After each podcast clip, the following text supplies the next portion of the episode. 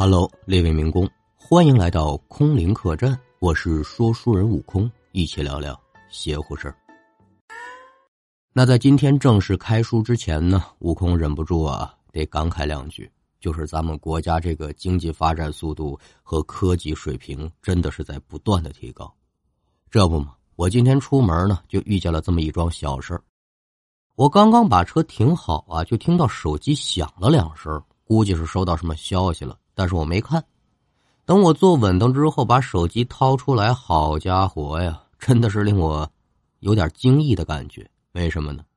因为这条推送消息，它告诉你的不是别的，是你现在停车的位置在哪儿，车头冲着哪边，车尾对着哪边，这个地方有没有违章的风险，你可以从几点停到几点，等等等等，非常详尽。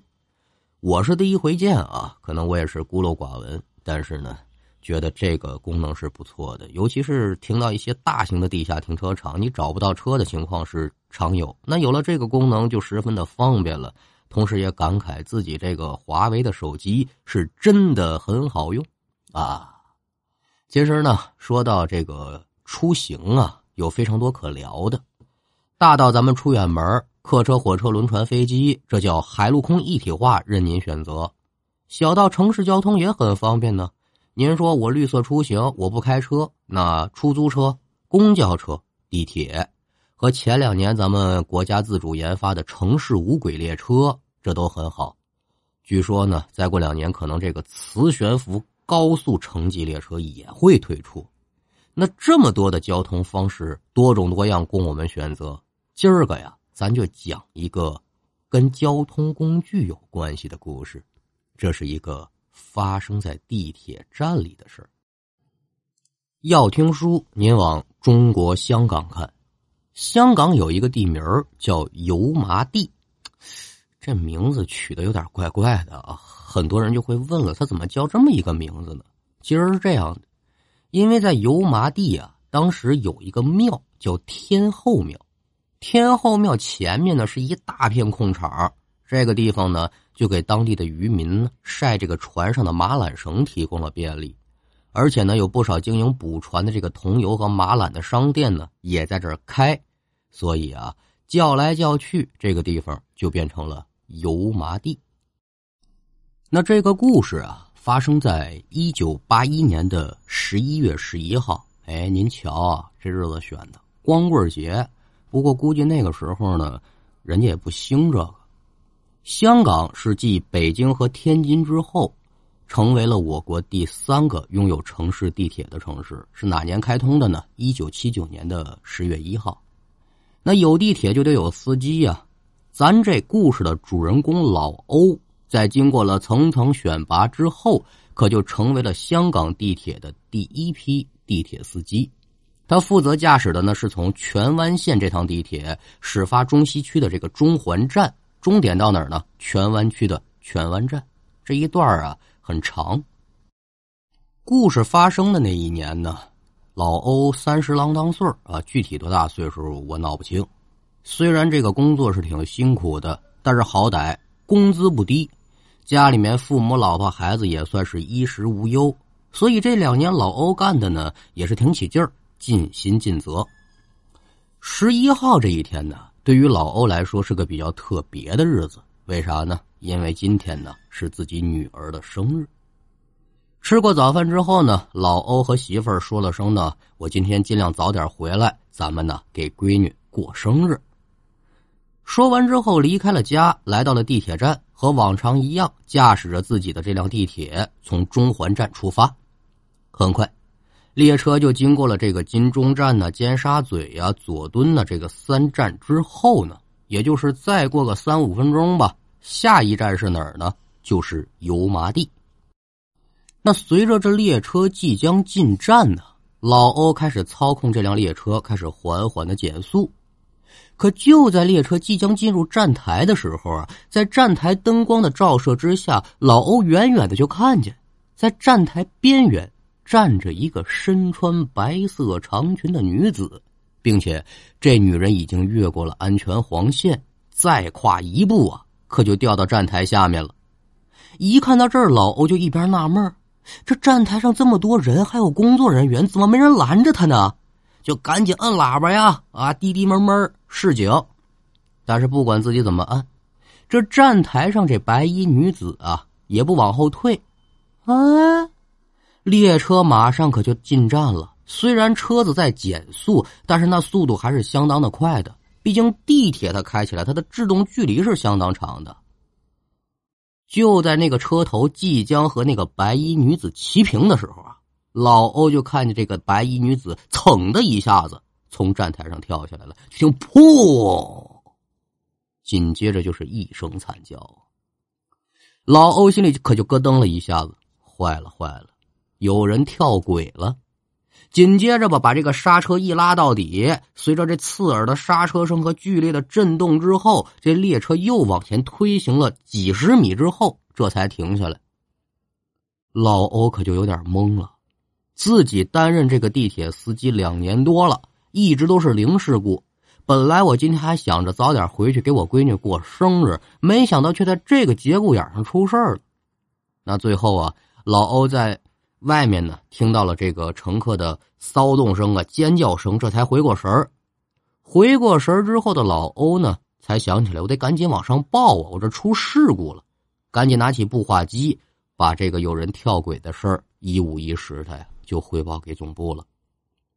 很快吧，总部在接到报告之后，立刻通知了消防啊、警察啊、医疗人员，立刻赶赴现场进行调查和救援。老欧作为这场事件的目击者呢，也在第一时间受到了警方的询问。在老欧讲到自己看到的一切之后呢，说我看到事情是这么这么这么回事警察却告诉他呀，说你说的和站台上这目击者可不大一样啊。老欧一听就觉得十分奇怪，这怎么可能呢？一件事情同一时间经历的，怎么我看见的和别人看见的会有差头呢？就询问警察说咋回事啊？警察就告诉老欧说，据站台的目击者回忆啊，在列车进站之前，站台上是一切正常的，所有的人都站在警戒线以外，没有人跨过这条黄线，而且他们感到奇怪的是什么呢？今天这列车为什么在距离站台很远的地方就一直在鸣笛呢？紧接着呀，随着列车的进站，大家就突然看到啊，在人群当中窜出了一个身穿白色连衣裙的女人，蹭蹭蹭几步，这就跳下站台了。接着这是列车急刹，大家就是惊慌尖叫。啊，说到这儿，列位民工可得听明白了，老欧看见的是这女的，可是一直站在。站台边上，但是目击者看到的是列车进站之后，这个女人才从人群当中窜出来，这是最大的矛盾点。这个事情暂时也说不清，反正就是有一女的呀跳下去了。就在警察对老欧进行例行询问还没结束的时候啊，这个时候在站台下面负责调查消防的人员也出现了一些疑惑和不小的骚动。因为在消防人员从车头检查到车尾之后，在整条路轨上的消防人员并没有发现任何死者。其实这也算不得什么。最令在场所有人觉得不可思议的是，在列车的车头连个血点儿都没有，就好像刚才那事儿啊没发生过。这个事儿不光老欧想不通了，站在站台上的乘客更想不通了。刚才我们都看见了一个身着白色长裙的女人，就从这儿跳下去的，而且当时那女人还叫唤了，那声音特别的凄惨，清清楚楚。您说一个人出现幻听了可以，那总不能这地铁站所有的乘客都出现幻听了吧？这不可能啊！那既然已经出现了这样的事情，这条线呢也只能暂时停下来。老欧因为需要协助整个事件的调查，所以必须留在现场。另外，警方呢还留下了几名对这件事情看得比较清楚的目击者。那这个事情呢，很快就引起了报社了、电视台呀和政府的高度重视，因为这是牵扯到人命的事情，人命关天。大家对这件比较不可思议的事情呢，也都是不敢掉以轻心。最后吧，在政府的协助之下，就调来了几台起重机。把这个列车呀给吊起来了。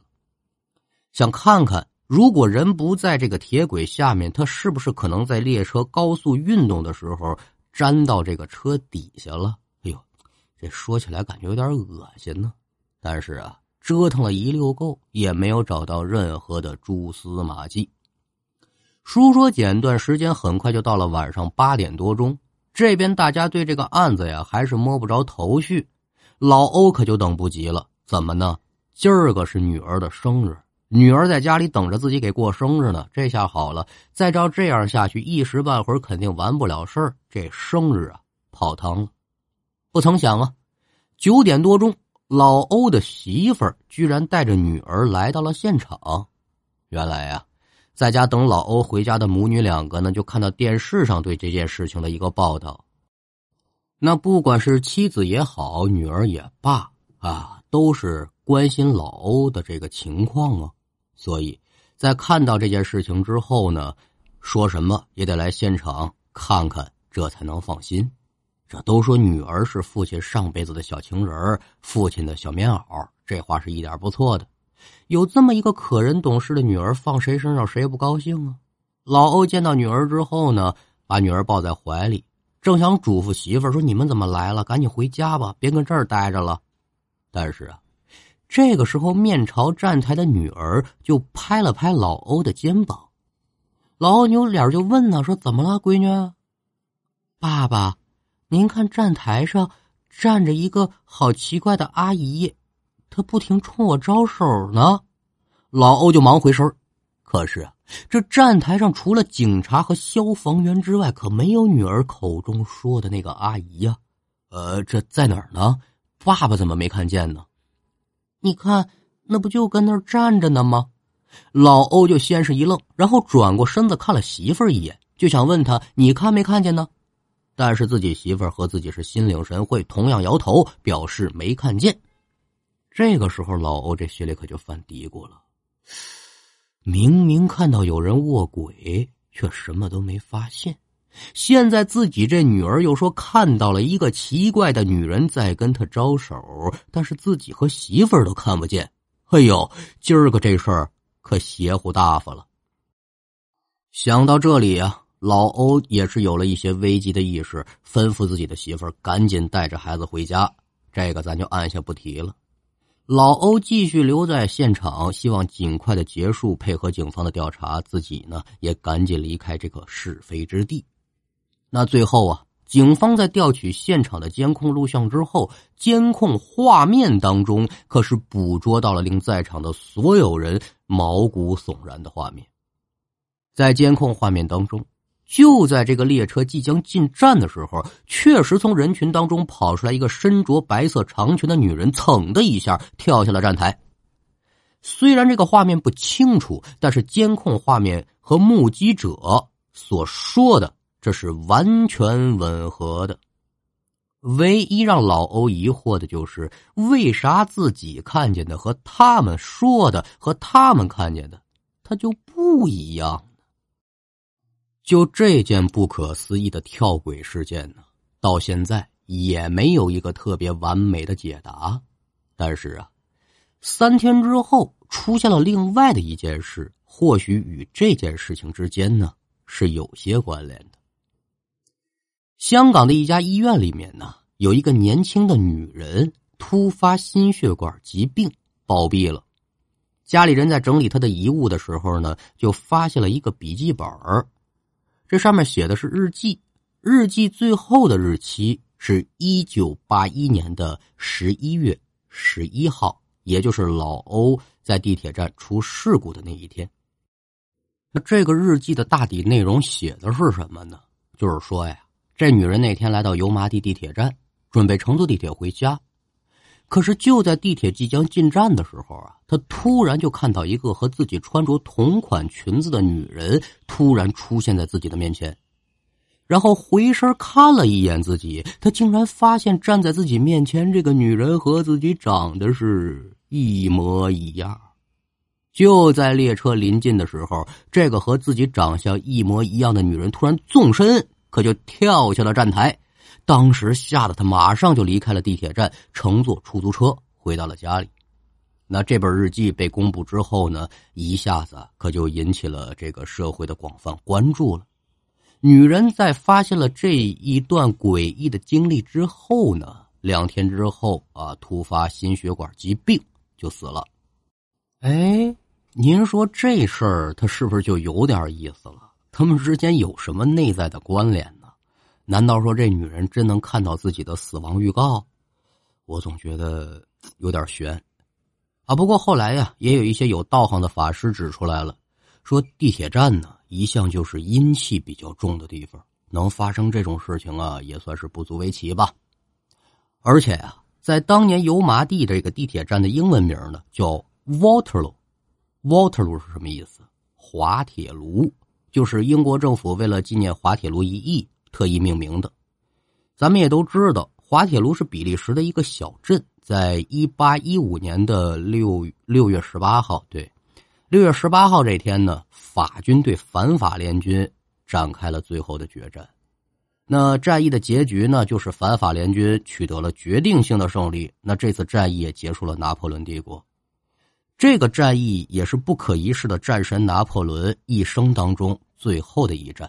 那拿破仑战败之后呢，就被放逐到圣赫勒拿岛了。自此，也就算是退出历史的舞台了。虽然说取得了战争的胜利，但是这场战争无论是对英国或者是对法国来说，都是伤亡惨重的。你以这样的一个名字来命名车站，多少有点不吉利。所以后来呀，就把这地铁站改名了，改成了廖马泰。那这么多年过去了吧？关于这起香港的这个跳轨事件的传闻呢，还有很多各种坊间的版本是不胜枚举。而且还流传着很多其他地铁站发生的灵异事件。那至于老欧呢？现在掐指一算也是七十多岁了。在经历了香港地铁的发展和演变，在二零一一年的时候呢，这个老人也和老伴儿啊过起了舒适的退休后的生活。好了，这个故事呢就为您讲完了，希望您能够喜欢。播讲：悟空，素材整理：史界。后期剪辑，心外无声。感谢您的收听，我们下期再见。